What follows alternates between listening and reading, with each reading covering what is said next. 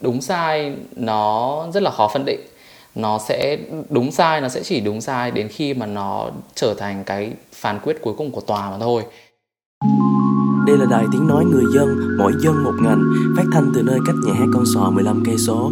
Xin mời các bạn nghe để biết mình dân ngành nào.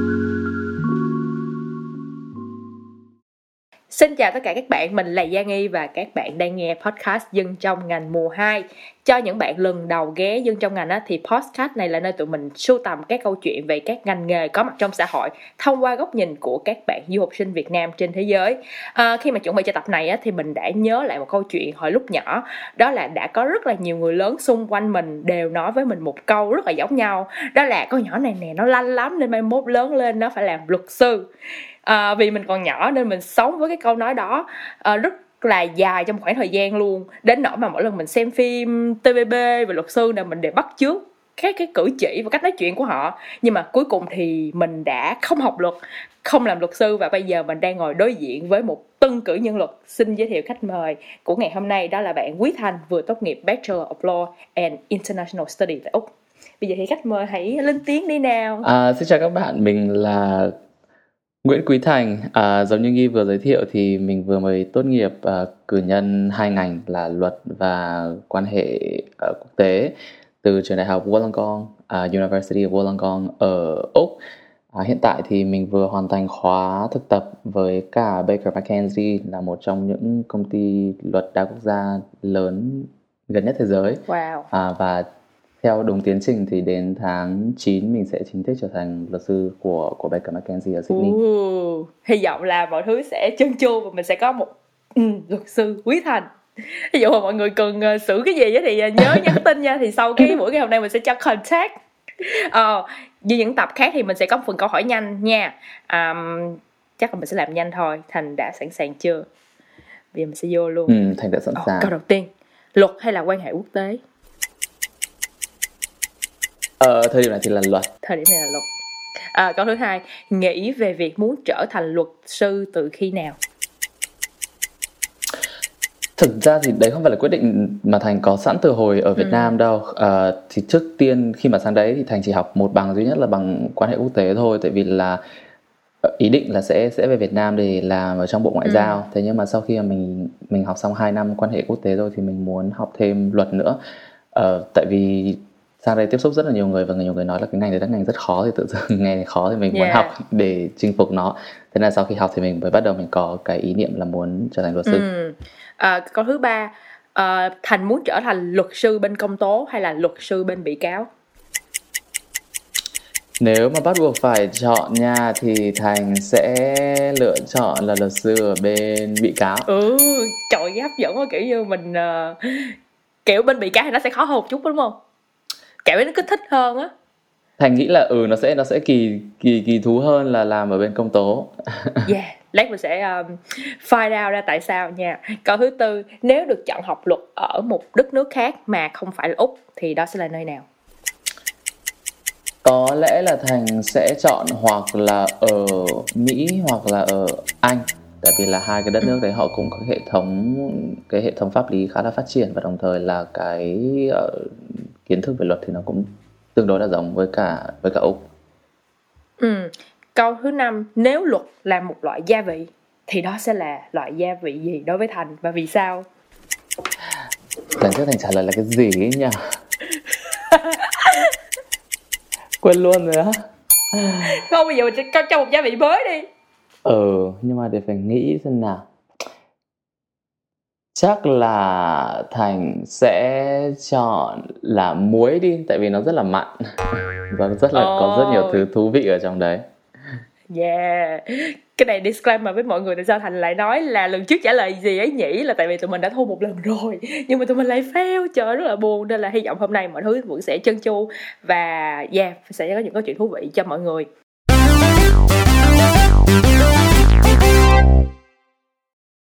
bây giờ mình sẽ vào phần chính luôn ha đó là uh, đầu tiên nó sẽ là phần học ngành và trải ngành là nơi mà khách mời sẽ nói cho mình nghe là họ đã học và làm như thế nào đối với ngành mà họ đã chọn. Thì trong cái phần một này có một cái phần nhỏ nhỏ đó là phần từ điển thì mình muốn giúp các bạn uh, dạ, um, hiểu được một vài khái niệm ở trong ngành. Thì um, sự liên quan giữa luật và international study là gì vậy thành? Ừ, ở, ở bên Úc thì nó sẽ hơi đặc thù một chút. Ừ. Ờ, cái điểm này thì thành thấy nó khá là đặc biệt ở Úc nha, không phải là ở nhiều quốc gia có cái điểm chung giống như ở Úc. À, tức là ví dụ ở Việt Nam thì nếu như mình học luật thì mình sẽ chỉ học luật không thôi, hay là tương tự ở Anh và ở ở Anh cũng sẽ là như thế. Tuy nhiên thì đối với đối với Úc thì họ sẽ thường các trường họ sẽ khuyến khích là sinh viên học hai bằng cùng một lúc, tức là học song bằng của một bằng luật với cả một cái bằng nữa. À. thì cái lựa chọn nó rất là đa dạng mà à không phải là rất đa dạng. Tức, ờ, tức là cái lựa chọn để mình kết nối hai bằng luật với một bằng khác thì rất là đa dạng. Mình có thể học cùng với cả kỹ sư cũng được mình có thể học với computer science cũng được. Mình có thể học với cả arts hay là international ừ. studies hay là mình học với commerce cũng được. À, thì có một cái lựa chọn mà đa phần các bạn sinh viên các bạn sẽ chọn đó là học luật với cả commerce tức là luật với cả như kiểu là các ngành kinh tế thương mại đó. Yeah à, còn thành thì là thành chọn ừ. giữa luật với cả quan hệ quốc tế. Tại vì mọi người cứ tưởng tượng rằng là khi mà học luật thì luật thì nó luôn luôn vận hành trong một cái bối cảnh nhất định nào đấy chứ không thể nào luật nó chỉ đứng im một chỗ được. Luật nó phải đặt trong những cái mảng ví dụ luật kinh tế luật hình sự hay là luật uh, quốc tế chẳng hạn. Thì với những cái bối cảnh khác nhau như thế thì nó sẽ yêu cầu những cái loại kiến thức khác nhau. Mà đôi khi chỉ có cái bằng luật không là không thể cung cấp đủ kiến thức cho mọi người được. Thì nếu như mà học luật và thêm một cái bằng nữa thì nó sẽ cho mọi người đủ phần nào đấy thêm cái kiến thức ngoài luật để sẽ hỗ trợ mọi người khi mọi người làm trong cái mảng luật mà mọi người chọn à, sau khi tốt nghiệp. À, ừ, có nghĩa là thành đã chọn cái bối cảnh là về trong um, ngoại giao để thành học luật đúng không tức là mình sẽ áp dụng những cái luật đó trong việc ngoại giao ừ uh, ban thì ban đầu ý đồ thì là như vậy thì nhưng mà sau một vài năm học ờ. thì là tất nhiên thì nó cũng không đi theo cái hướng ban đầu đấy mà mình suy nghĩ ừ. yeah uh, nếu như mà nói về luật á thì người ta sẽ khái niệm bằng tiếng Anh thì người ta sẽ gọi là lawyer luôn. Nhưng mà nghi cũng có thấy là ở đây người ta sẽ có một cái khái niệm khác đó là solicitor. Đúng solicitor. Ừ. yeah thì hai khái niệm này nó có gì giống và khác nhau hay không? Nếu như mà để để nói giữa lawyer với cả solicitor thì cái từ lawyer nó sẽ mang nghĩa bao hàm và nó sẽ có ý nghĩa rộng hơn.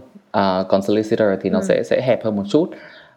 Tức là giống như là các nghề bác sĩ khác nhau thì mình sẽ có chung một cái từ để mình gọi đó là yeah. từ doctor thì là doctor thì là bác sĩ nào yeah. mình cũng gọi là doctor hết thế nhưng mà trong các loại doctor thì trong cái từ doctor đấy thì nó sẽ có nhiều những cái loại doctor khác nhau và chuyên làm về những cái ngành khác nhau ví dụ như là bác sĩ về da liễu thì người ta sẽ có một từ riêng bác sĩ về yeah. ngoại khoa phụ khoa hay gì đấy thì họ sẽ có một từ riêng thì luật nó cũng kiểu như thế thì luật sư lawyer là cái từ rất là chung chung thôi nhưng mà trong lawyer thì nó sẽ có nhiều yeah. những cái ngành khác và solicitor thì là cái từ thông dụng nhất tức là nó sẽ là có hai hai hai loại phân ra một là solicitor và hai là barrister thì solicitor trong tiếng việt của ừ. mình là luật sư còn barrister thì yeah. sẽ được gọi là trạng sư à, thì cái chức năng của hai cái người này khi mà làm trong một cái vụ hồ sơ thì nó sẽ tương đối khác nhau uh, solicitor thì thường ừ. họ sẽ làm việc tập trung nhiều với cả khách hàng uh, họ sẽ làm việc trực tiếp với khách hàng uh, phỏng vấn khách hàng để hiểu xem vấn đề là cái gì sau đấy là sẽ nghiên cứu để tìm hiểu ra cái phương án xử lý cái hồ sơ là gì. À, còn cái người barrister ấy, là cái người trạng sư thì họ sẽ không có làm việc trực tiếp với các khách hàng.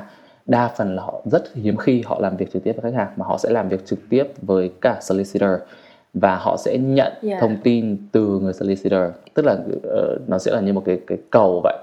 Uh, từ khách hàng thông tin chuyển yeah. đến solicitor sau đó thông tin từ solicitor sẽ chuyển đến barrister và khi mà hồ sơ phải ra ngoài tòa để tranh tụng ạ, thì là cái người mà phải đứng trước tòa để để cãi đa phần thời gian à, nó sẽ là người barrister.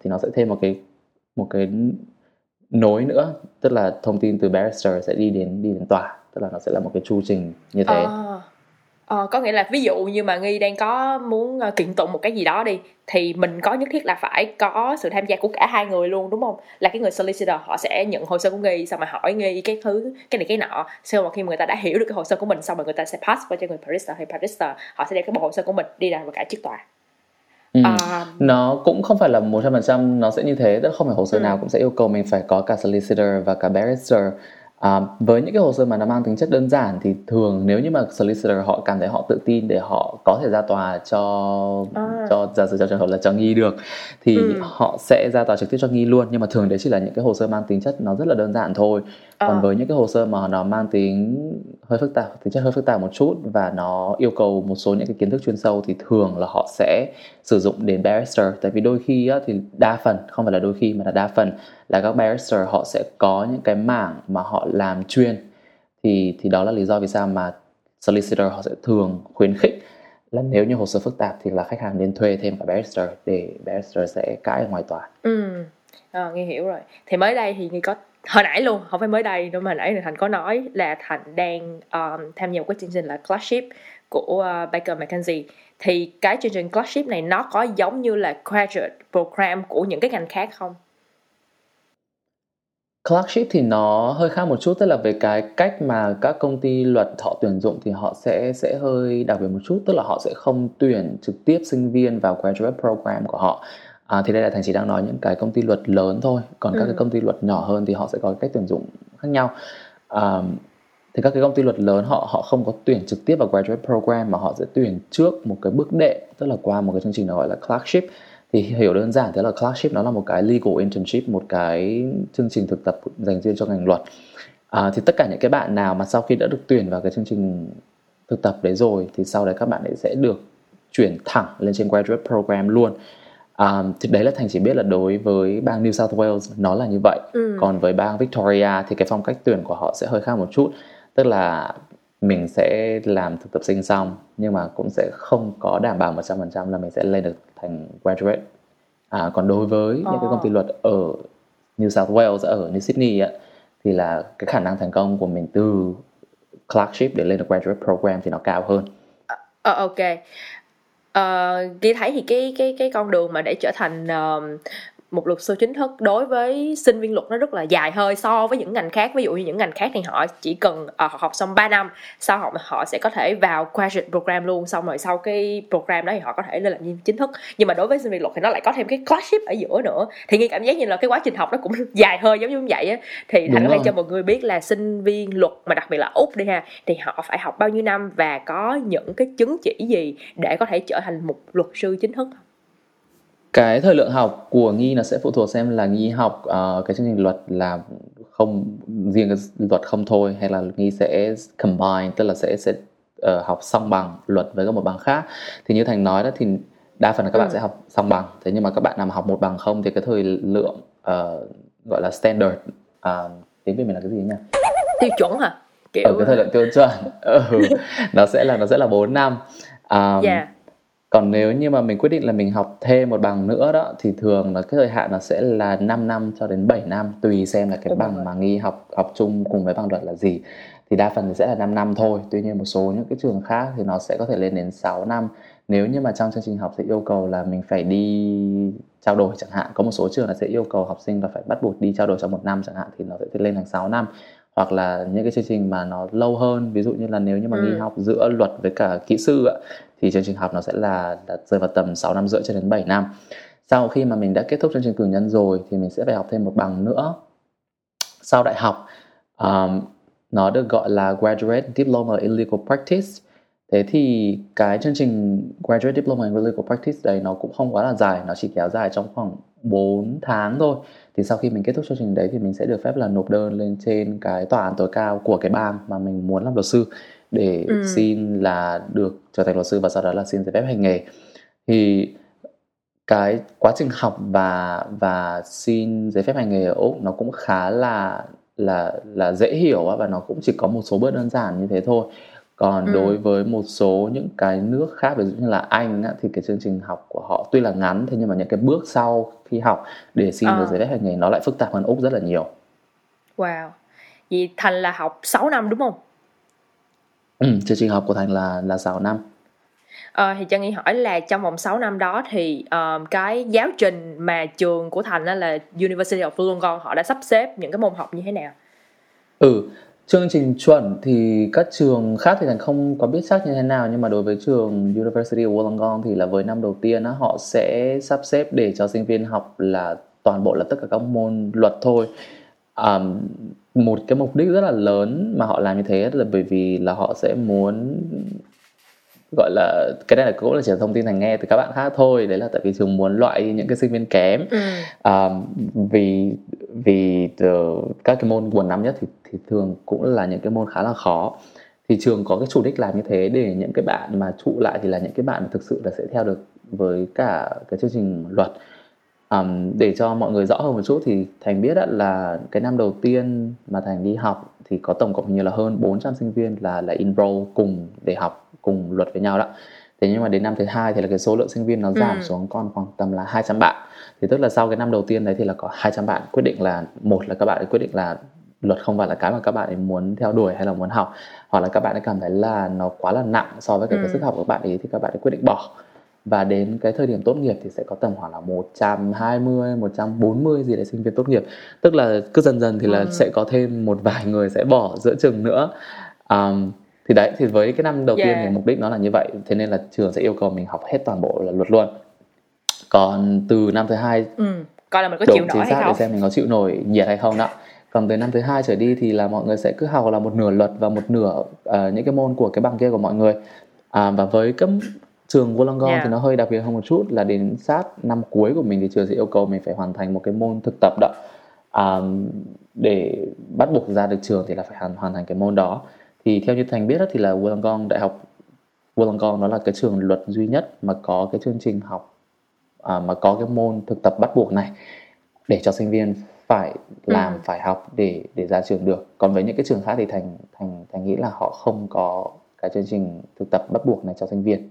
Ừ như thấy cái đó là một cái sự hỗ trợ khá là tốt á. À, ừ. về cái cái giáo trình học đi ha nghi thắc mắc là mình có được học trong mình có được học luật trong nhiều cái um, lĩnh vực cụ thể hay không? Ví dụ như uh, luật giao thông nè hay luật hình sự nè luật hôn nhân gia đình này kiểu kiểu vậy tức là mình có được biết những cái đó hay không có nha um, có một cái đặc biệt ở úc thì là khi mà mình học luật mình không có chọn chuyên ngành.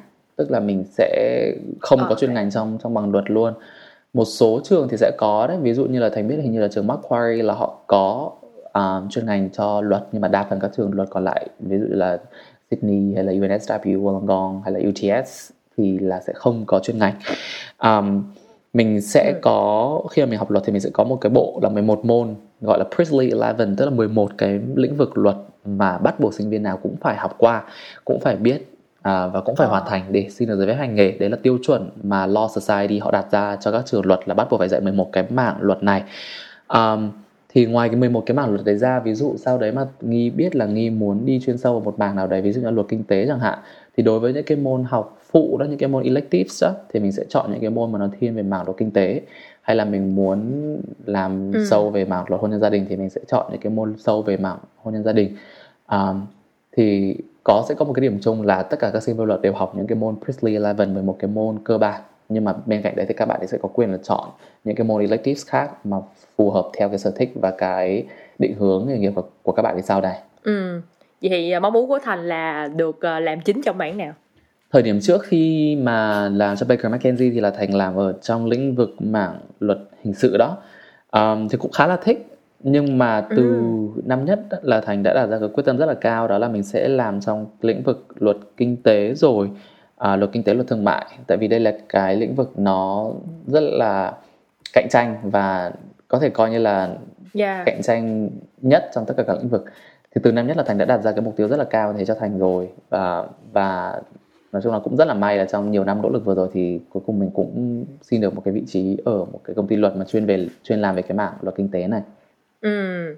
À, nói về cái chuyện học với nha, thì Nghi có một cái người bạn thì ngày xưa cái chị này chị cũng đã từng học, uh, luật ở Việt Nam rồi, có nghĩa là chị đã tốt nghiệp luôn rồi. Nhưng mà khi mà chị qua Úc á thì chị muốn học lên master nhưng mà trường thì lại không không không không đồng ý. Có nghĩa là có những cái ngành á là mình sẽ có thể được học lên master dù là mình không hề có bằng cử nhân luôn, mình có thể học lên thạc sĩ mà dù không có bằng cử nhân luôn. Nhưng mà đối với ngành luật á thì họ không có chuyện như vậy. Thì, uh, Thành có thể giải thích cho mọi người nghe là vì sao lại như vậy không Thành nghĩ là sẽ vẫn được học master đấy nhưng mà chắc là sẽ tùy vào có thể là tùy vào cái mục đích học của chị đó um, Thành cũng có biết một số người học ừ. ở Việt Nam rồi tức là học luật ở Việt Nam và sau này chỉ học lên master không thôi tuy nhiên thì có một cái sự khác biệt đó là oh. master law thì nó sẽ không đủ tiêu chuẩn để cho mình sau này xin giấy phép hành nghề trở thành luật sư ở bên này um, tại vì bản chất là cái master of law tức là cái thạc sĩ luật ấy, nó không dạy 11 cái môn 11 cái môn chủ đạo mà Thành có đề cập.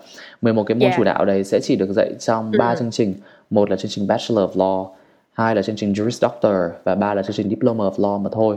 Thì nếu như mình học Master of Law nó không có 11 cái môn này thì mình không có đủ tiêu chuẩn để xin giấy phép hành nghề được. Còn nếu như trong trường hợp là chị đó chị muốn học mà chị không nhất thiết chị muốn xin giấy phép hành nghề để chị làm luật sư ở úc thì thành nghĩ là chị vẫn hoàn toàn có cái lựa chọn để chị học cái cái chương trình đó tại vì là thành, thành biết là cũng có một số những cái người mà thành quen là họ đã đã từng học cái chương trình đó rồi. Và sau đó là họ về thẳng Việt Nam và họ xin giấy phép hành nghề tại Việt Nam chứ không phải là xin giấy phép hành nghề ở úc. Ờ, nhưng mà có nghĩa là nếu như mình muốn xin giấy phép hành nghề của Úc thì thật ra 11 cái môn kia nó rất là cần thiết luôn đúng không? Tại vì uh, theo Nghi được biết cũng chia sẻ từ chị đó thôi là kiểu trường cũng có nói là kiểu như bộ luật của hai đất nước nó rất là khác nhau. Mà lên thạc sĩ thì đôi khi người ta sẽ có một vài những cái gọi là um, assume knowledge á, là người ta nghĩ là mày sẽ phải biết rồi nhưng mà đôi nhiều khi mình không biết. Thì cái thạc sĩ nó không nó có thể là ừ. chưa đủ.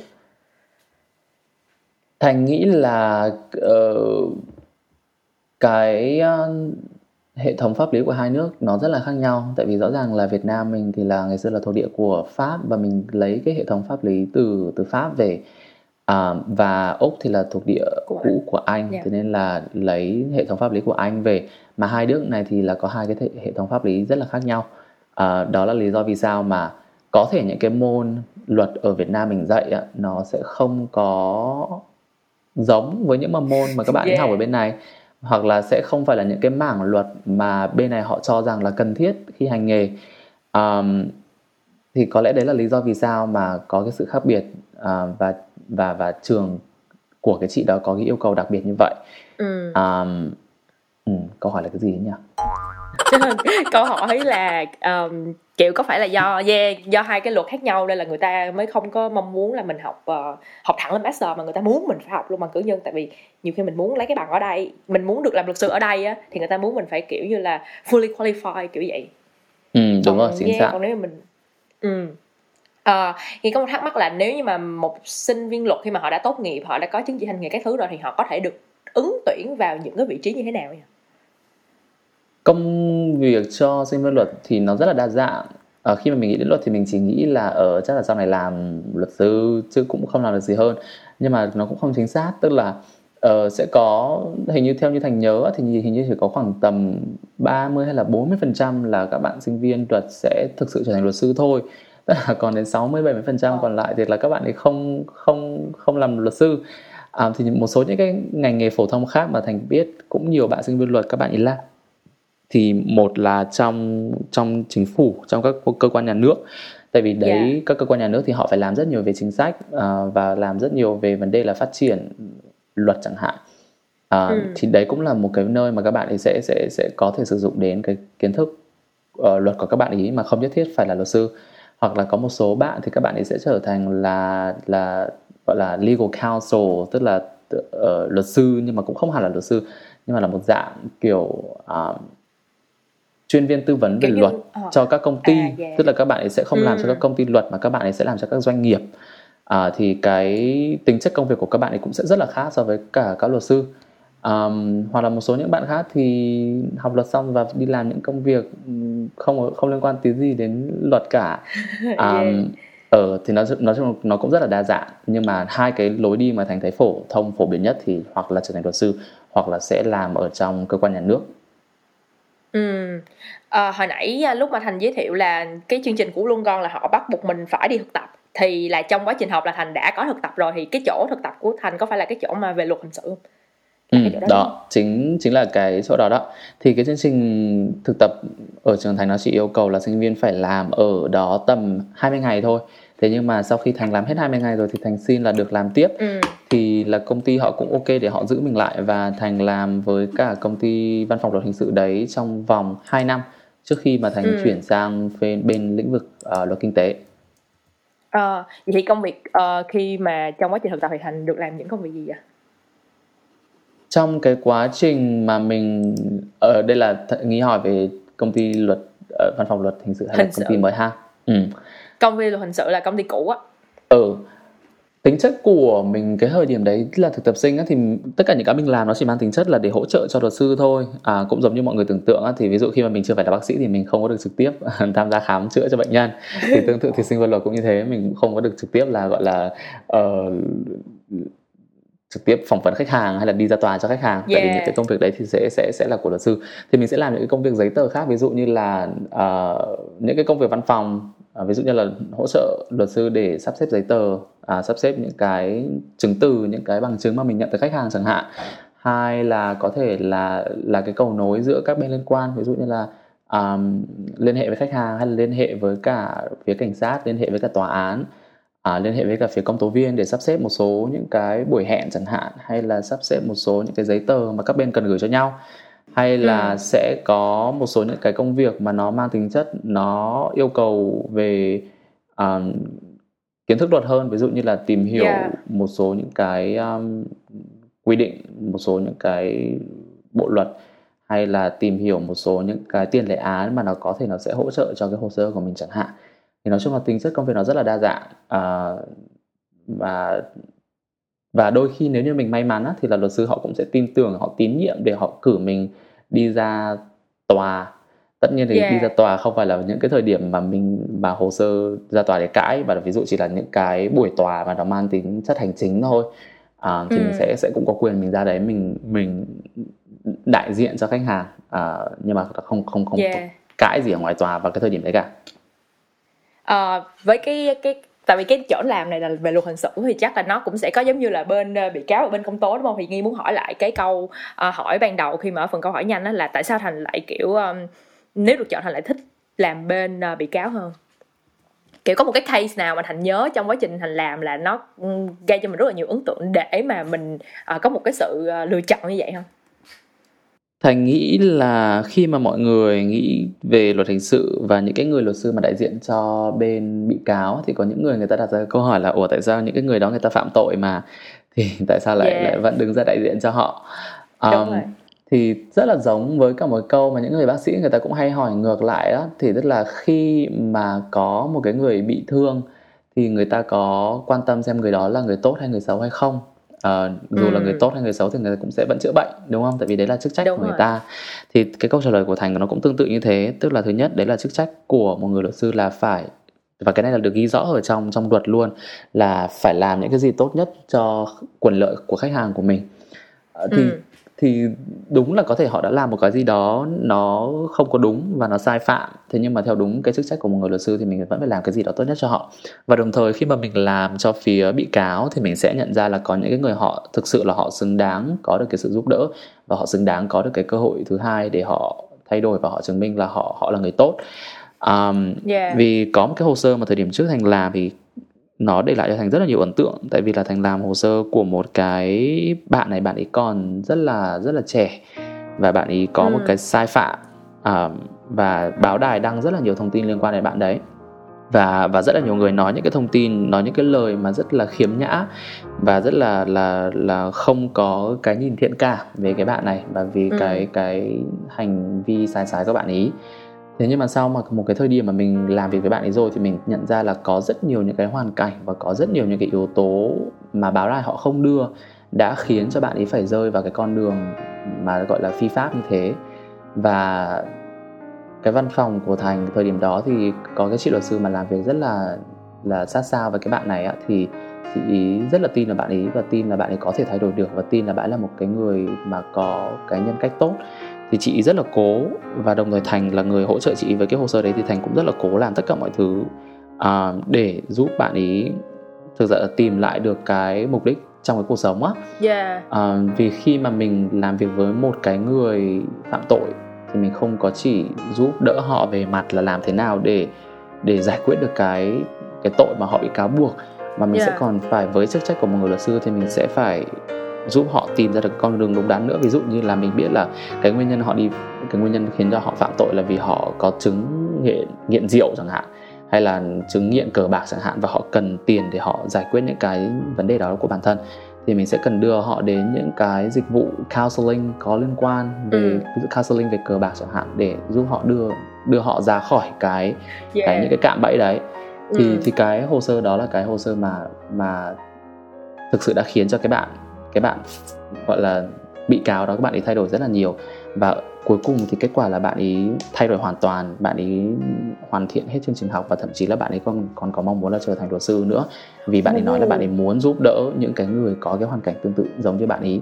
Thế nên thực sự đấy là cái hồ sơ mà thành rất là nhớ và và thành tin rằng là cái việc thành làm là cái việc việc đúng đắn.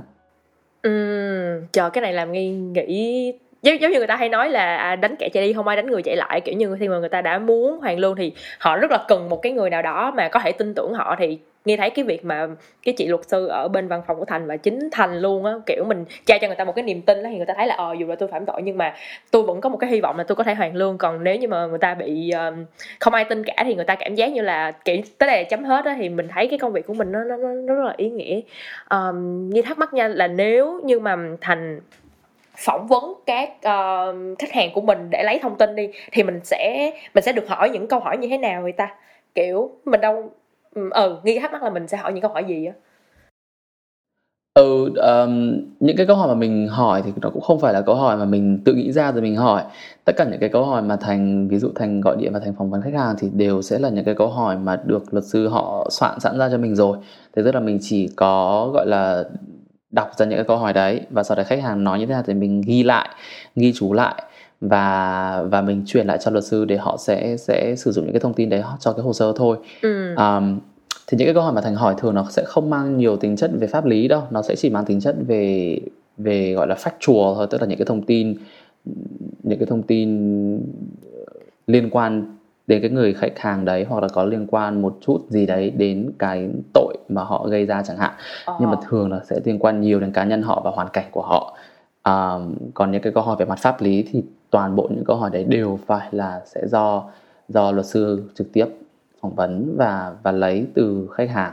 Ừ, có nghĩa là mình nếu mà mình là một người thực tập thôi thì mình sẽ không có được kiểu như mình tự nhiên mình nghĩ ra một cái câu hỏi nào đó thì mình cũng không có được hỏi đúng không thành mình sẽ phải đi theo cái cái frame mà người ta đã đưa ra cho mình tại vì ừ, ví dụ đúng tại vì là theo luật luật quy định là là là mình cũng đâu có được làm đâu tại vì mình mình mà làm những cái đấy mình hỏi khách hàng những cái câu hỏi liên quan đến pháp lý là mình cũng phạm pháp rồi tại vì luật pháp là không cho phép mình làm cái việc đó. Ok thì ra là như vậy.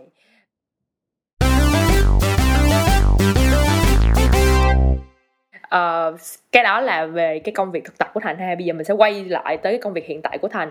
Thì um, trước khi nói về công việc á thì nghi nhớ là nghi đã có từng đọc một cái bài blog của thành ở trên facebook uh, thành có đăng á. Thì ừ. với một cái tiêu đề nha là trúng tuyển vào công ty luật lớn thứ tư thế giới cuộc chiến 99% thua.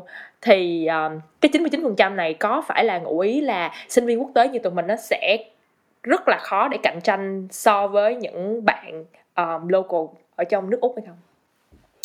Câu hỏi này rất là hay nha tại vì là câu hỏi này không phải là chỉ có nghi hỏi mà mà chính là những sinh viên luật ở úc họ cũng rất là băn khoăn tức là họ muốn biết xem là ừ. cái tỷ lệ thành công của họ khi mà họ nộp hồ sơ vào những công ty rất là lớn như này là như thế nào thế nhưng nó không phải là chỉ có sinh viên quốc tế mình bị bất lợi đâu mà bất kỳ sinh viên nào nộp hồ sơ cũng sẽ rơi vào cái hoàn cảnh rất là bất lợi tại vì ừ. là cái số lượng hồ sơ nó quá lớn nhưng mà cái số lượng vị trí thực tập sinh nó rất là ít uh, yeah. nói với Vương một chút tức là như kiểu thành thì là fan K-pop ấy thì tức là ai thì cũng muốn trở thành idol ấy nhưng mà không phải ai cũng có cơ, cơ hội đó.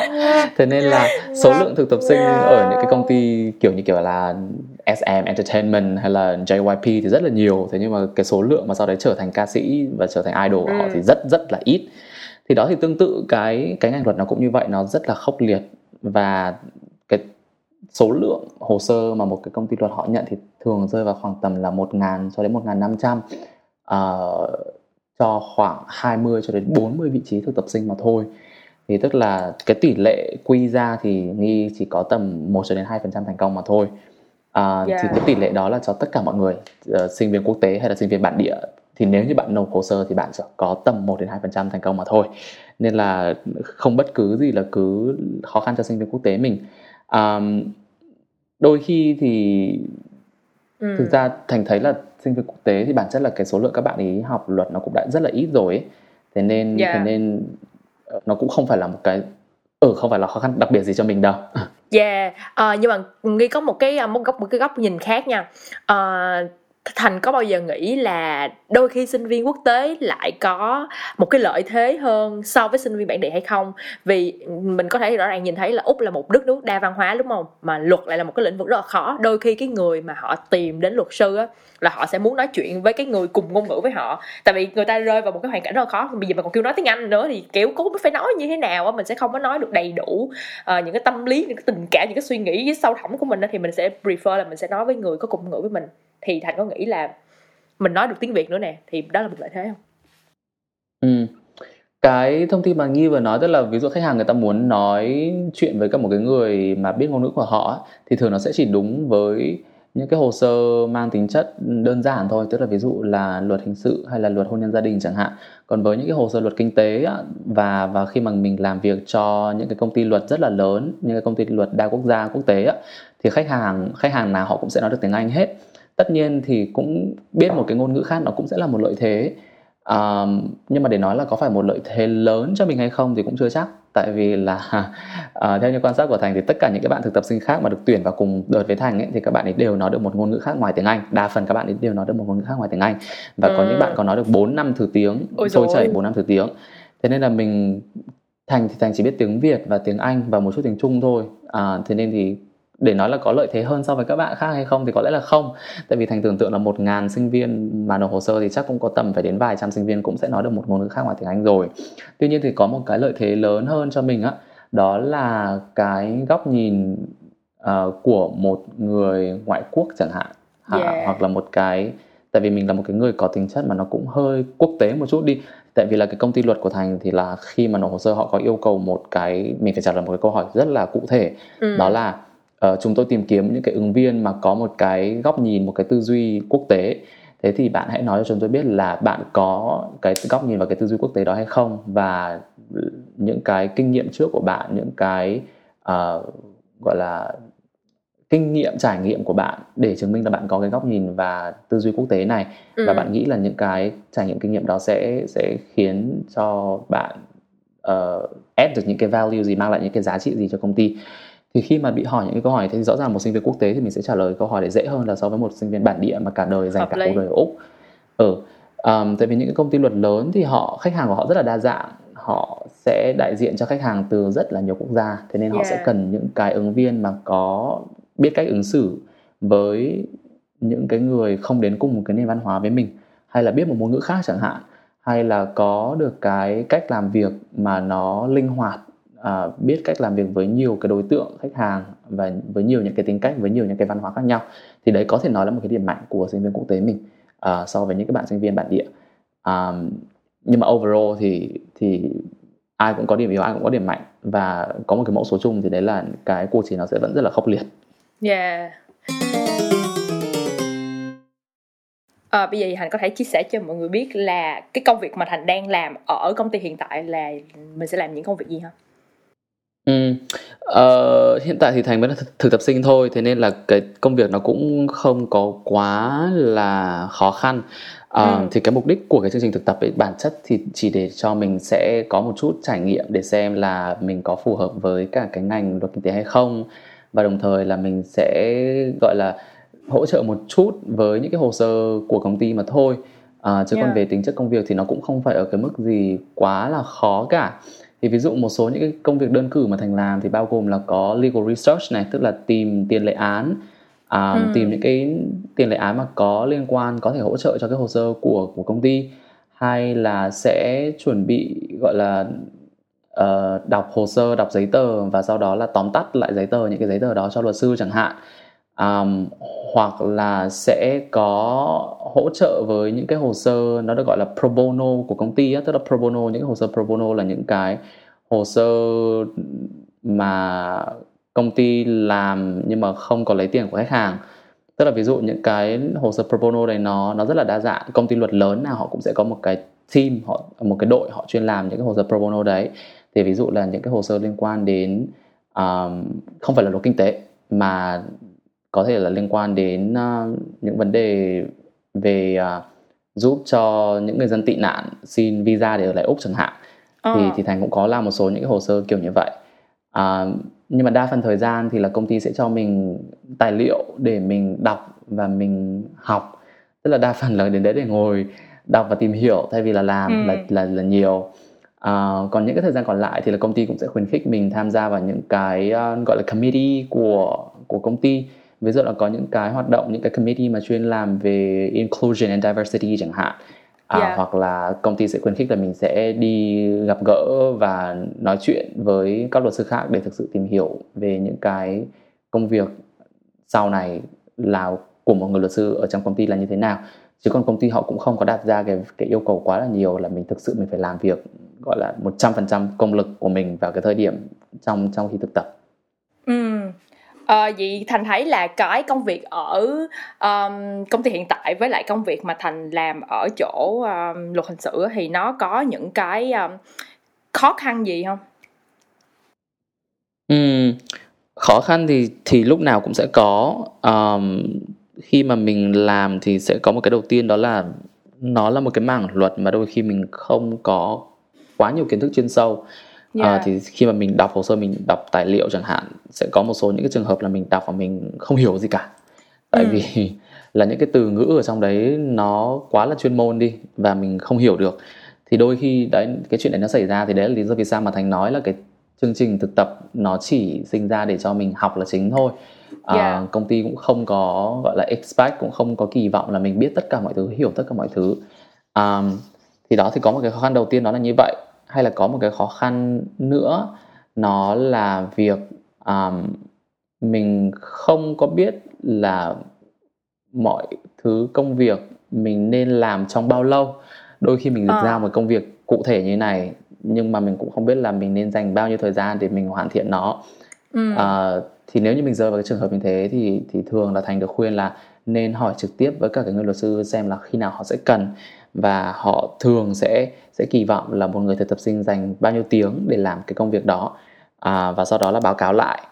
À, và một cái thứ ba nữa thì đấy là tại vì hiện tại làm ở cái công ty Baker McKenzie hiện tại thì nó rất là lớn thì có, có rất nhiều những cái hệ thống ừ, và rất nhiều những cái gọi là technology tức là uh, công nghệ công mà nghệ. mình cần ừ. phải làm quen. Ở uh, rất nhiều những cái legal research database mà mình cần phải làm quen uh, ừ. thì đấy có một cái, cái khó khăn nữa đó là phải làm quen với tất cả những cái hệ thống technology yeah. mà công ty có ở môi trường mới nào nó cũng sẽ như thế và và thành nghĩ là cái khó khăn lớn nhất thì nó sẽ vẫn là về về kiến thức à, tại vì đi học là một chuyện đi học thì thành cảm nhận nó chỉ dạy mình được gọi là 0,5% thôi còn uh-huh. 99,5% còn lại thì mình sẽ phải làm khi mà mình mình đã ra trường rồi và mình đã đã có công việc rồi.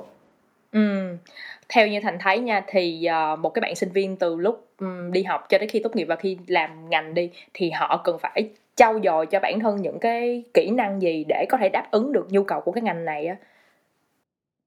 Với luật thì nếu như mà mình nhìn vào job description những cái ờ, yêu cầu cho ứng viên khi mà ứng viên nộp hồ sơ thì lúc nào họ sẽ cũng có một số những cái yêu cầu chung. Ví dụ như là công ty nào cũng sẽ ghi một cái câu là uh, outstanding hoặc là excellent academic ability tức là họ thường họ sẽ rất là thích những cái sinh viên mà có thành tích học tập tốt này yeah. à, hay là họ sẽ yêu cầu là có superior communication skills à, yêu cầu về kỹ năng giao tiếp ở mức gọi là superior ở mức rất là tốt yeah. à, cả giao tiếp trong bằng qua qua đưa nói và đồng thời là qua qua viết nữa hay là một số thường thì họ cũng yêu cầu thêm là uh, time management tức là khả năng uh, xử lý và sử dụng thời gian của mình khả năng làm việc nhóm chung và khả năng uh, gọi là có cái attention to detail dịch ra tiếng Việt có thể nói là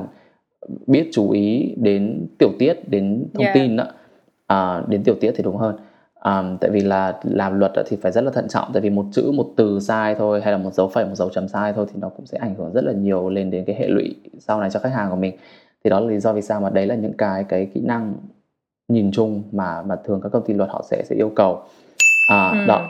Thì cơ bản là mình mình sẽ phải là một người khá là đa năng và toàn diện à, vừa học giỏi nhưng mà vừa phải tốt cả những cái kỹ năng ngoài nữa yeah. và vừa phải là một người rất là cẩn thận thận trọng nữa thì đấy là những cái kỹ năng mà khi mà các sinh viên học luật thì họ nên nên cố gắng họ trau dồi ngay từ năm nhất ừ, ngay từ năm nhất luôn là phải ừ. cố gắng từ lúc đó à, khi ừ. mà mình đã học xong rồi thì thành đánh giá là giáo dục úc trong ngành luật như thế nào thành cũng chưa từng học ở những trường ở các nước khác nên là thành cũng không biết yeah. là để so sánh như thế nào nhưng mà đối với thành thì thành cảm nhận là hệ thống giáo dục và cái chương trình học nó cũng khá là khó đó nó không có dễ. Um, học luật nó rất là nặng và rất là khó. Uh, và kể cả những sinh viên gọi là ưu tú nhất thì cũng không có ai dám nói là là học luật dễ cả. Um, yeah. nhưng mà chắc là ở, ở trường nào các quốc gia khác thì học luật nó cũng sẽ sẽ nặng và khó như vậy. Um, còn về việc là cái chương trình học nó có thực sự chuẩn bị cho tốt cho sinh viên để ra trường và xin được công việc tốt hay không um, thì cá nhân thành sẽ nói là um, có lẽ là cả có và cả không. À, đối với thành thì trường của thành ít ra là có cái môn thực tập đó thì nó khiến cho mình là bắt buộc phải đi ra ngoài kia và kiếm việc thì đấy cũng là một yeah. cái chuẩn bị khá là tốt cho sinh viên.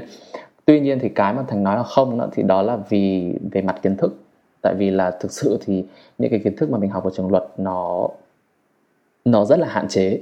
Và đôi yeah. khi là nó là những cái kiến thức rất là không liên quan đến thực tiễn. À, nên đó là lý do vì sao mà tất cả những cái bạn mà sau này đi làm ở công ty luật trở thành luật sư rồi thì các bạn ấy gần như là phải học lại tất cả mọi thứ từ đầu. Oh my god yeah. Vậy ừ. tại sao lúc đầu thành lại chọn đi úc mà không phải là một nước nước khác vậy? Câu chuyện này nó rất là dài thành cũng đã bị hỏi rất nhiều rồi. Nhưng mà thực ra thì úc không phải là cái lựa chọn đầu tiên của thành. Đầu tiên khi mà muốn đi du học á, thì thành muốn là sẽ đi ờ, đi đi nhật nhưng mà sau yeah. khi một hồi thời gian nộp hồ sơ nhật rồi thì lại muốn đi mỹ. À, ừ. và cuối cùng là là chuyển hướng là muốn đi mỹ nhiều hơn. À, thì dành rất là nhiều thời gian để nộp hồ sơ đi mỹ. Nhưng mà sau cuối cùng thì bố mẹ lại nói là bố mẹ không thích thành đi mỹ. Bố mẹ thấy là mỹ hơi xa và đồng thời là nó cũng có nhiều những cái bất ổn chính trị yeah. mà bố mẹ không có thích. Thì bố mẹ nói là thôi bây giờ con hãy đi úc đi tại vì bố mẹ là người trả tiền cho con đi học mà. Bố mẹ nói là con đi đâu thì con phải đi đó thôi yeah. thì đó là lý do vì sao mà mà mình quyết chọn quyết định chọn chọn đi úc tại vì là thực sự là là có cái tác động từ bố mẹ thế nhưng mà bây giờ nhìn lại thì mình cũng khá là là biết ơn với cả cái yeah. sự tác động đấy từ bố mẹ vì vì thứ nhất là hệ thống giáo dục rất là ok à, đất nước khá là khá là ổn về cái mặt gọi là chất lượng sống à, yeah. và đồng thời thì là các cái cơ hội công việc nó cũng nó cũng nhiều cho sinh viên nữa à, yeah. nên là nhìn lại thì cũng không có hối hận gì với cái việc bỏ Mỹ để đi Úc cả. Yeah, một quyết định uh, có hiếu. Nhưng mà cũng đem ừ. lại cho mình rất là nhiều cái. Uh, cái Đúng, câu trả lời đó cũng đã kết thúc phần 1 thì bây giờ mình sẽ qua luôn phần 2 ha phần hai đó sẽ là phần cảm ngành mà nơi à, khách mời sẽ chia sẻ về những chuyện xảy ra khi mà đã đặt công việc đằng sau cánh cửa. Thì trong cái phần này thì mình sẽ có một cái phần gọi là nghe loáng thoáng là một vài cái suy nghĩ mà rất là nhiều người xung quanh nói nhưng mà mình không biết nó có đúng hay không. Thì mình sẽ nhờ dân trong ngành giải đáp dưới góc nhìn của họ à, câu đầu tiên đi ha. À, như nghi đã mở đầu cái tập này á, là hồi xưa xung quanh mình có rất là nhiều người hay nói là ờ mấy cái đứa này nó lanh nè nó cãi dữ lắm thì sau này nó phải làm luật sư. Thì thành thấy sao về cái nhận định này? Thực ra cái nhận định này cũng chưa chắc là đã là đã sai. Um, tại vì đôi khi khi mà làm luật thì mình sẽ phải khá là nhạy bén. Tức là ví dụ mình bị có một cái vấn đề gì đấy thì mình khách hàng họ không có chấp nhận đấy là thông tin đúng thì mình bắt buộc mình phải tìm cách để để đưa ra được cái thông tin trái ngược lại uh, cho tòa chẳng hạn uh, đồng nghĩa việc là mình sẽ phải tìm hiểu rất là nhiều ví dụ ừ. như là bằng cách tìm tiền lệ án và sau đó là làm thế nào để phân tích được cái tiền lệ án đấy theo cái hướng có lợi cho khách hàng của mình trái lại với những cái thông tin mà được đưa ra đó um, thì cái đầu óc lanh lợi ừ. nó cũng là một yếu tố cần và đồng thời là cái việc là phải biết cãi thành sẽ nói đúng hơn là biết lý lẽ và biết lập luận à, thì đấy là cái mà luật sư nào cũng bắt bắt buộc phải có. Yeah. nhưng mà để trở thành một luật sư thì nó yêu cầu rất nhiều hơn thế. Không chỉ có là tư duy và lập luận mà như thành nói đó thì là phải yêu cầu sự chăm chỉ rất là nhiều. À, vì thứ nhất là học đã khó rồi thì lúc đi làm nó còn khó hơn. Và thường thì cái khối lượng công việc nó rất là lớn và cái số giờ làm việc của luật sư thường ở đất nước nào cũng vậy nó cũng rất là nhiều. À, nó thường là nhiều hơn 8 tiếng một ngày không bao giờ ít khi nào là 8 tiếng một ngày thì đó thì cái sự chăm chỉ và quyết tâm nó cũng cũng là yếu tố rất lớn quyết định xem mình có thành công trong ngành luật hay không. Ừ. à, có một cái uh, nghe lén tháng thứ hai người ta rất là hay nói là luật sư là người có thể đổi trắng thay đen. Cái này thì không có đúng lắm không có thể đổi trắng thay đen được. À, mà chỉ có là cái nào đúng theo luật và cái nào không đúng theo luật mà thôi à, đôi khi thì cái cái cái việc mà mình nói là đổi trắng thay đen thì đó là những cái lỗ hổng tức là ví dụ là những cái mảng mà luật nó chưa có được ra đời để nó cover đến hay là những cái mảng luật mà nó hơi có bị xám một chút tức là nó không phải là nó là những cái vùng mà nó nó hơi mập mờ đó thì mình sẽ phải phải biết cách như nào đấy ừ. để mình lập luận những cái mảng mập mờ đấy có lợi cho khách hàng của mình thì thì thành sẽ nói thay vì là là đổi trắng thay đen ừ. thì mình sẽ nói là lợi dụng những cái cái vùng mập mờ những cái vùng xám để để có lợi cho cho phía mình. Thay vì là đổi trắng ừ. thay đen tại vì đổi trắng thay đen nghe nó rất là phi pháp. Từ công việc của luật sư là không hề phi pháp nha tất cả mọi thứ đều yeah, đều rất là, là hợp pháp nha. Ờ, ví dụ mà thành nói là uh, mình lợi dụng những vùng xám thì không biết là mình có một cái ví dụ nào uh, một cái uh, điển tích hay là một cái sự kiện nào trong quá khứ mà nó nó nó nó có thể minh chứng cho cái điều này không ta có một cái uh, tiền lệ án mà tất cả các sinh viên luật ở úc đều phải học.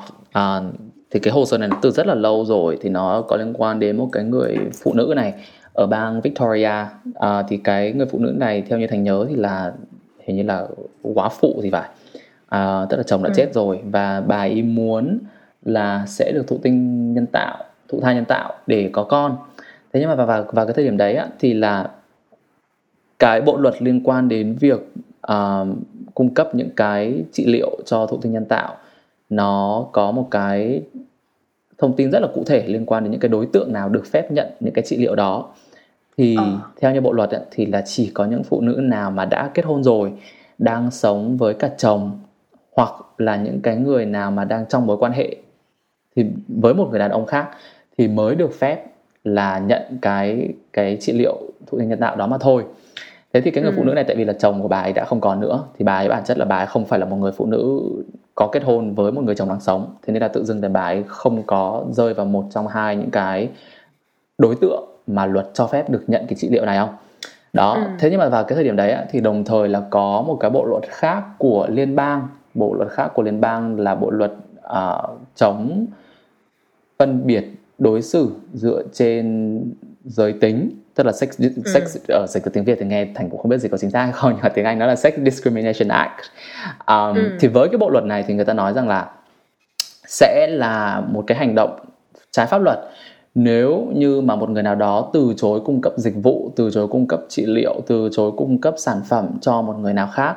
trên cơ sở là uh, phân biệt đối xử vì giới tính tình trạng hôn nhân tình trạng mang thai hay là tình trạng có khả năng mang thai của một người.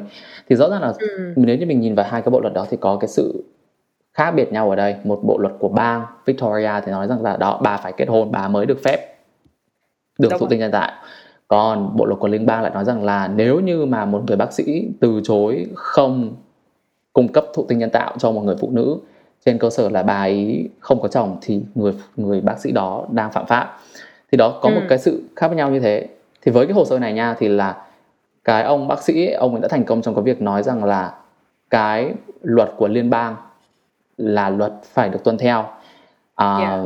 và tôi là một người bác sĩ tôi không có quyền phân biệt đối xử bệnh nhân của tôi trên cơ sở là tại vì bà ấy không không có chồng thì đó thì đó là một cái yếu tố mà cái người luật sư người ta phải rất là tinh tường để người ta biết được xem là có những cái điểm xám như nào có những cái điểm đối lập như nào để đi theo cho nó có lợi cho cho hồ sơ và cho khách hàng của mình.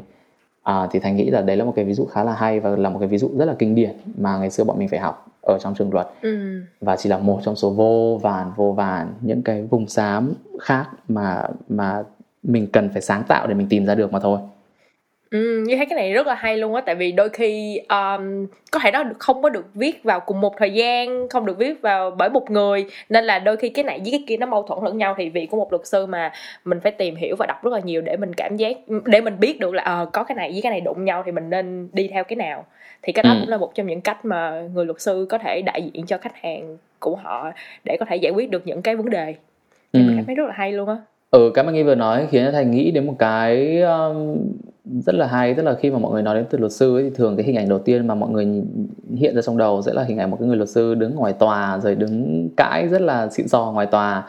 Thế nhưng mà thực ra cái phần đứng ở ngoài tòa nó chỉ chiếm khoảng tầm 10 đến 20 phần trăm một toàn bộ cái hồ sơ thôi. Tức là khi mà làm một cái bộ hồ yeah. sơ thì đa phần là 80 phần trăm còn lại sẽ là ngồi trong văn phòng đầu bù tóc rối đọc đọc đọc đọc và đọc đọc đọc đọc đọc liên tục thì đấy thì cái công việc của luật sư thì đôi khi nó không phải lúc nào nó cũng hoa mỹ như là phim ảnh người ta mô tả mà đa phần là sẽ là đấy Đúng đầu rồi. bù tóc rối rồi quần áo sộc sạch ngồi trong văn phòng đọc hồ sơ đọc giấy tờ đọc tài liệu ờ, còn đến cái phần mà ra tòa xịn sò đó thì thì nó chỉ rất là ít và rất là ngắn thôi mà thôi Ừ, đó bây giờ thành đã ờ, review những cái góc khuất nhỏ nhỏ của dân trong ngành rồi đó. Còn bạn nào muốn học luật sư thì mình phải chấp nhận cái sự thật này nha chứ không phải là mình chỉ thấy là ờ trên phim người ta rất là xịn và mình muốn trở thành cái người đó. Và khi mình học mình thấy là ủa tại sao tôi phải làm nhiều cái giống như vậy? Không có như ờ, người ta vẫn hay nói thì mình cũng sẽ không đi tới đâu đúng rồi khi mà mình biết yeah. là nó thực sự như thế nào thì mình sẽ không có bị vỡ mộng. Tại vì đôi khi có một số những cái bạn bị vào học và bị vỡ mộng. Tại vì là các bạn không nghĩ là các bạn phải đọc nhiều như thế Yeah, vậy kiểu như trước khi mà Thành uh, chọn học luật á thì Thành có những cái assumption nào trước không? Để mà khi mình vô học mình thấy là ủa sao nó không phải như cách tao tưởng tượng vậy? Nó có cái nào như vậy không? Uhm, xem nào, những cái mà không như tưởng tượng của mình tức là đây, thực ra thì nữa thành cũng không nghĩ là nó khó như thế thành nghĩ là nó cũng chỉ ở mức vừa vừa thôi thì mình cũng cũng sẽ manage được thì mình cũng ổn thôi tại vì mình cũng không phải là học sinh kém thế mà thực sự thì nó khó hơn thành tưởng tượng rất là nhiều nên là yeah. nên là khi mọi người vào học nha kể cả là mọi người là một sinh viên rất là rất là giỏi tại vì background của thành thì là thành học cấp 3 ở trường chuyên và thành vào lớp 11 thì là IELTS của thành đã là 8 chấm rồi.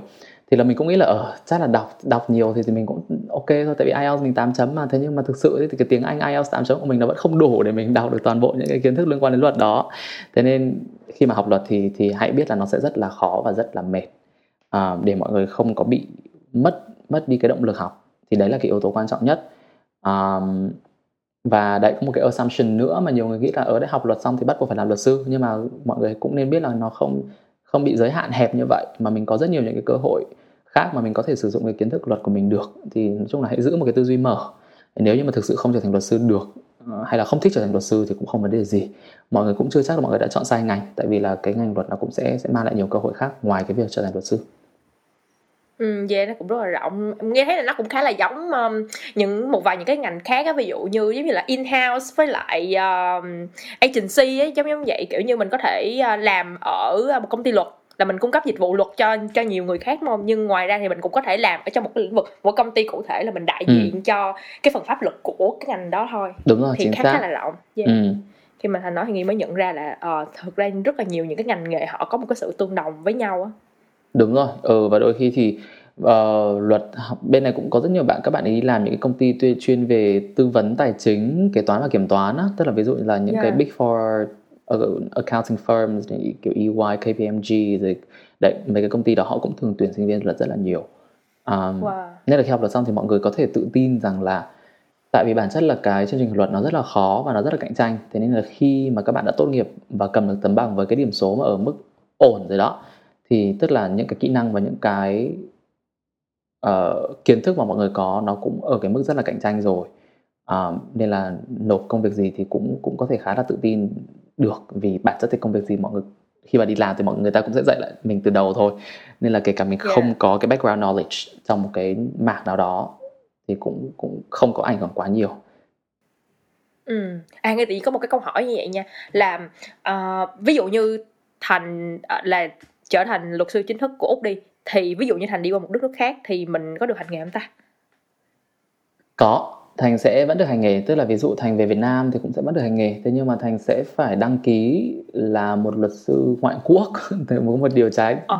rất là buồn cười đó là mình là quốc tịch Việt Nam nhưng mà tại vì là giấy phép hành nghề của mình là ở úc.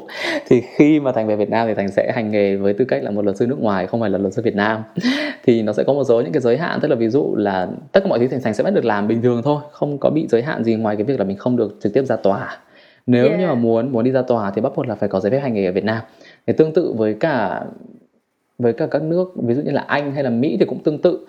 Uh, Anh hay Mỹ thì họ cũng có cái hệ thống pháp lý giống như Úc thì cái việc mà mình tự Úc sau đó mình sang Anh hoặc là Mỹ mình làm thì nó sẽ dễ hơn là mình về Việt Nam rất là nhiều. À, yeah. tuy nhiên thì một số những cái trường hợp thì họ cũng sẽ yêu cầu là mình phải có thêm cả giấy phép hành nghề ở Anh và ở Mỹ nữa.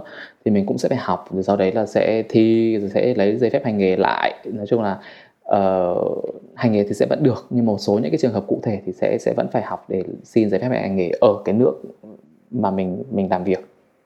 Yeah, mình thấy á, là một ờ, luật sư nha và là và bác sĩ á mình thấy là hai trong những nhiều ngành á mà cảm giác rất là khó khăn khi mà mình uh, phải di chuyển sang một cái đất nước khác á ví dụ như cũng có quen một, uh, một chị bạn thì chị đó đã học xong bác sĩ ở Việt Nam rồi nhưng mà khi mà chị đó qua Pháp thì chị đó phải học lại uh, ví dụ như học lại năm tư để lên 5 năm chẳng hạn. Trong khi ở Việt Nam thì mình đã học xong rồi kiểu vậy á. Ừ.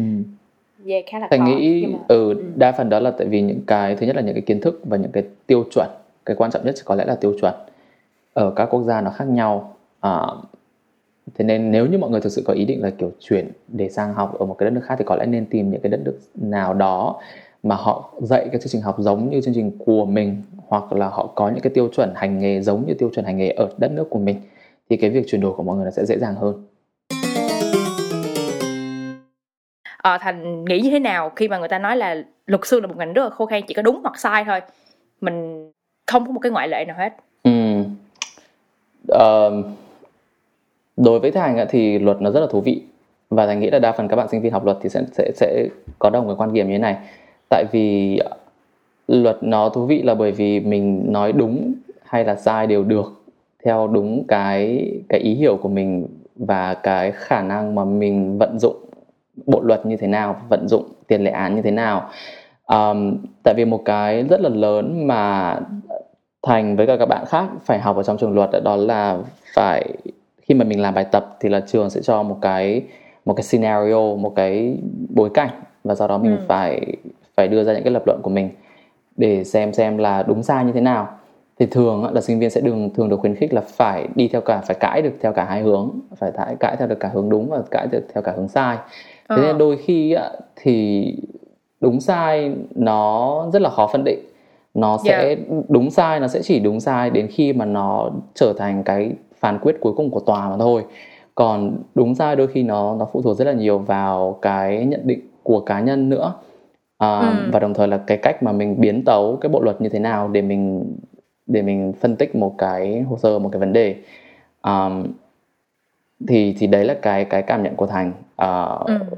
nó có thể đúng với mình nhưng chưa chắc nó đã đúng với người khác ví dụ như đơn yeah. cử như là luật hôn nhân đồng tính chẳng hạn đi nhỉ thì có những yeah. người người ta nghĩ rằng là ừ luật hôn nhân đồng tính là nên có tại vì là con người bình đẳng với nhau thì là những người đồng tính họ cũng nên có một cái quyền đó là quyền được kết hôn giống như những người dị tính khác.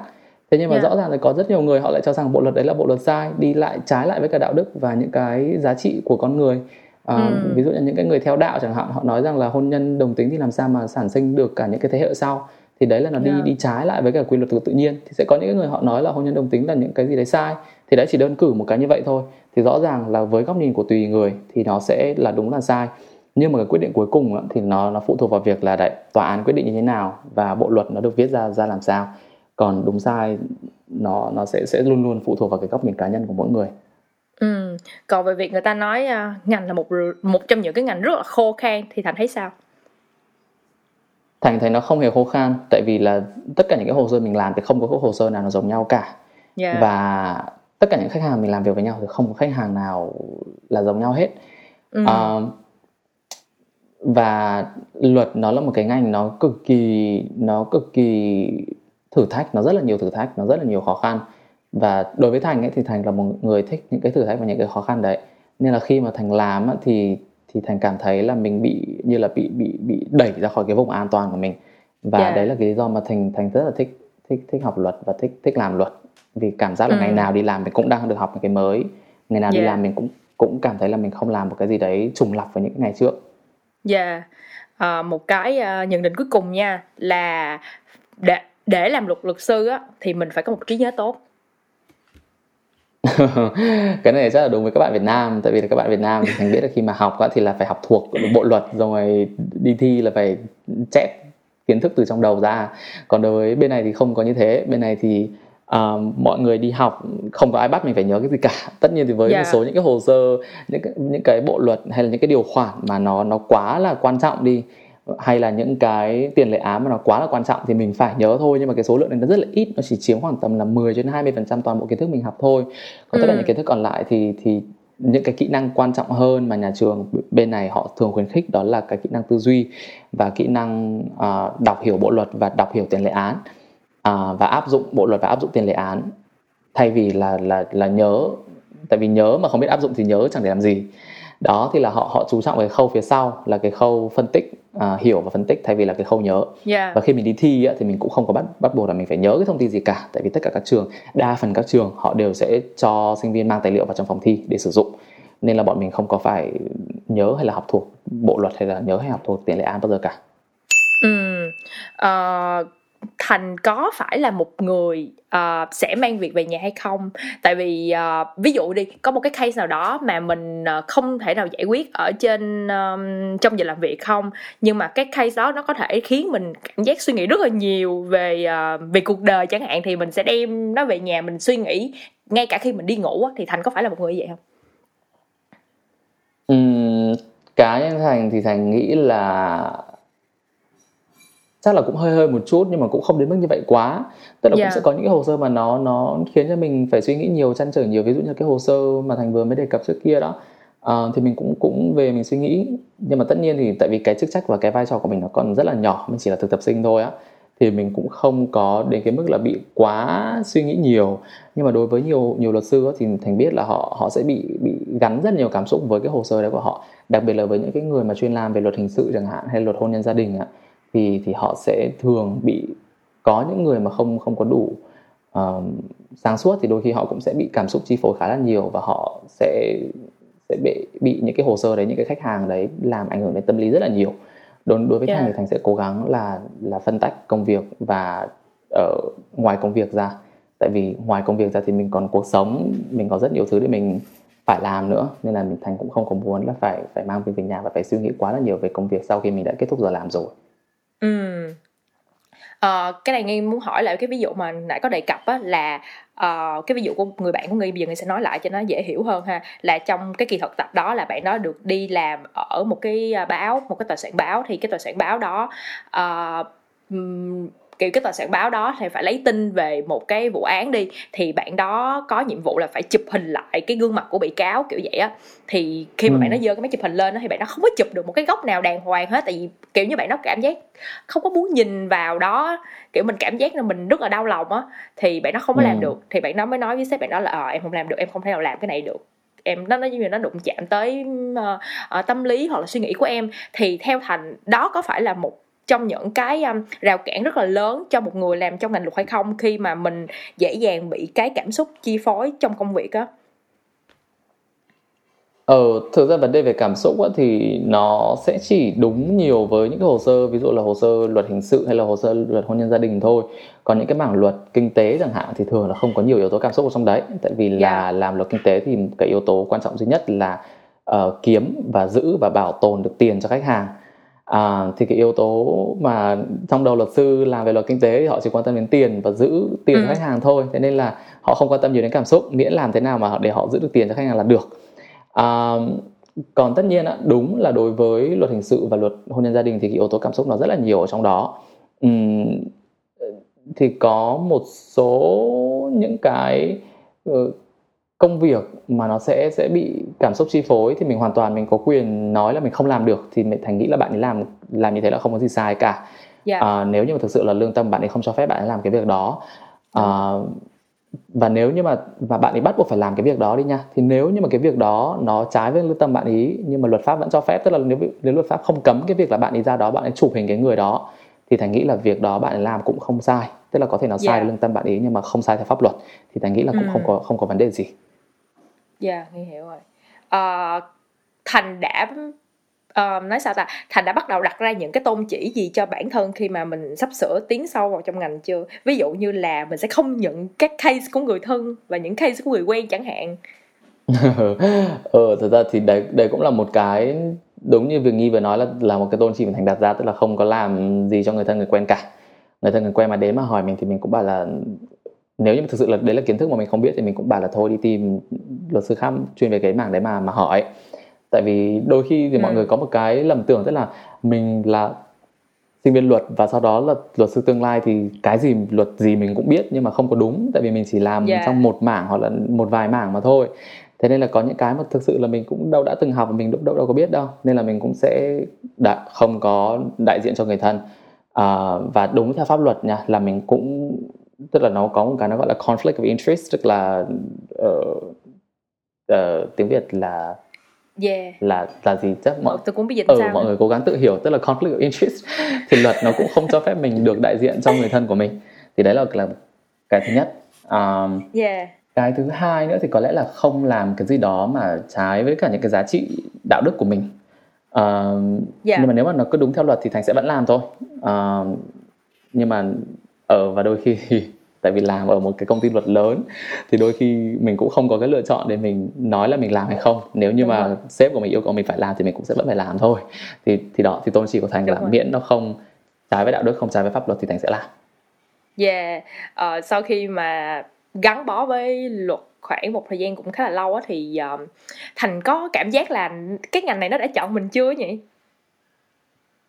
Thành nghĩ là một trăm phần trăm là cái cái cái ngành này nó chọn mình đấy nhưng mà cũng ừ. phần nhiều là thành thành chọn nó nữa à, tại yeah. vì dạ. rõ ràng là thành có thành có hai lựa chọn một là thành có thể đi theo luật và hai là thành có thể đi theo ngành ngoại giao và cái thời điểm vừa rồi thì thành cũng có một cái offer để làm việc với cả bộ giáo dục ở bên này nữa à, thì khi mà thành có hai cái lựa chọn như thế thì thành đã quyết định là bỏ cái offer với cả bộ giáo dục để mình đi theo theo luật ở Baker McKenzie thì rõ ràng đấy cũng là cái lựa chọn của mình nhưng mà đúng yeah. Dạ. là nghĩ lại nha thì thì đúng là cái ngành này nó cũng hơi chọn mình thật tức là ngẫu nhiên vô cùng là sau khi mà thành học hết hai năm đầu tiên đại học sau khi mình hết hai cái năm mà học quan hệ quốc tế đó ừ. thì tự dưng mình nghĩ lại có rất là nhiều những cái điểm mà mình gọi là kết nối với nhau thì tự dưng mình cảm thấy là đúng là tại sao mọi thứ nó lại ngẫu nhiên đến thế tức là rất nhiều bạn mà thành quen là cũng học luật này và rất nhiều người mà thành biết là cũng cũng có đam mê về cái ngành đó thì trong hai cái năm đầu tiên mình bị gặp và mình quen rất nhiều những cái bạn như thế. Và sau đấy thì dần dần chính cái việc mà mình ở bên cạnh những cái bạn này thì nó thúc đẩy thì mình đi đến quyết định là mình học luật. À, thế nên là đôi khi cũng một phần là nghề chọn mình nhưng mà sau khi mình học xong thì mình cũng thấy nó hợp nên là mình cũng chọn lại nó. Yeah hợp lý. À, nghi có thấy là mấy bữa nay thành làm một cái kênh tiktok để chia sẻ về cuộc sống uh, trở thành luật sư của mình đúng không? À trời để ý nhanh vậy. Ừ. ừ. mọi người luôn đây để mọi người theo dõi. Kênh lịch tên ừ. gì thế nhỉ kênh tiktok của thành nha thành sẽ đánh vần ra cho mọi người nha. Nó sẽ là đầu tiên là chữ n này sau đó là chữ q sau đó là thành nq thành. À, tức là viết tắt tên của thành đó nguyễn quý thành. À, ở trên okay. tiktok nha mọi người. Mình mọi đã người có 460 follower rồi. Dễ thương quá. À, nghi nhớ là hồi trước là thành cũng có làm một kênh youtube nữa đúng không? Mình cũng thấy là thành feature rất là nhiều cái cuộc sống sinh viên luật ở úc á là có có một cái cảnh là mình rất là mình nhớ rất là mắc cười luôn á là hả năm đầu tiên ờ, mình với cái đám bạn này gặp nhau xong đó năm thứ hai à, gặp nhau học chung năm thứ ba à, gặp nhau cũng học chung luôn và năm thứ tư thì có mấy cái đứa tốt nghiệp rồi và năm thứ sáu quay lại tụi nó cười mặt mình mình vẫn chưa tốt nghiệp xong năm cứ cứ cứ cái khoảng thời gian nó cứ dài dài vậy mà mình vẫn chưa tốt nghiệp thì nó giống ừ. như là một cái um, yeah feature lại cuộc sống uh, đầy đau ừ. khổ nhưng mà chắc là cũng rất là nhiều niềm vui đúng rồi ừ kênh kênh face cái, cái trang facebook này nó là kung fu koala nha mọi người mọi người có thể lên bấm like hit like, share and subscribe cho mình. yeah. Bây giờ bây giờ hoạt động chính là bên uh, TikTok hay là bên uh, Facebook và YouTube nè? Ừ, bây giờ đa phần là bên TikTok nha mọi người. N Quy Thành nha, hãy follow và và like video cho mình. yeah, cảm ơn Thành vì uh, buổi nói chuyện ngày hôm nay. Mặc dù đây là buổi uh, thu thứ hai rồi nhưng mà mình cảm thấy mọi thứ giống như, như mới vậy á. Và cảm ơn Thành đã um, dành rất là nhiều thời gian cho dân trong ngành. Uh, ừ. Mình cũng rất là cảm ơn các bạn thính giả đã nghe tới phút cuối cùng của podcast này. Thì nhắc cho mọi người nhớ một chút xíu thông tin thì podcast sẽ phát sóng vào mỗi tối thứ hai cách tuần trên Spotify, Apple Podcast và Google Podcast. Bây giờ thì tụi mình cũng có trên YouTube nữa. Hẹn gặp lại các bạn vào các số tiếp theo để khám phá những góc khuất mà chỉ có dân trong ngành mới biết. Bye bye mọi người. Cảm ơn nghi rất nhiều cảm ơn mọi người rất nhiều. Hy vọng mọi người đã thích những cái thông tin mà thành chia sẻ và cũng phần nào đã tìm thấy được cái động lực để học luật và trở thành luật sư. Yeah thank you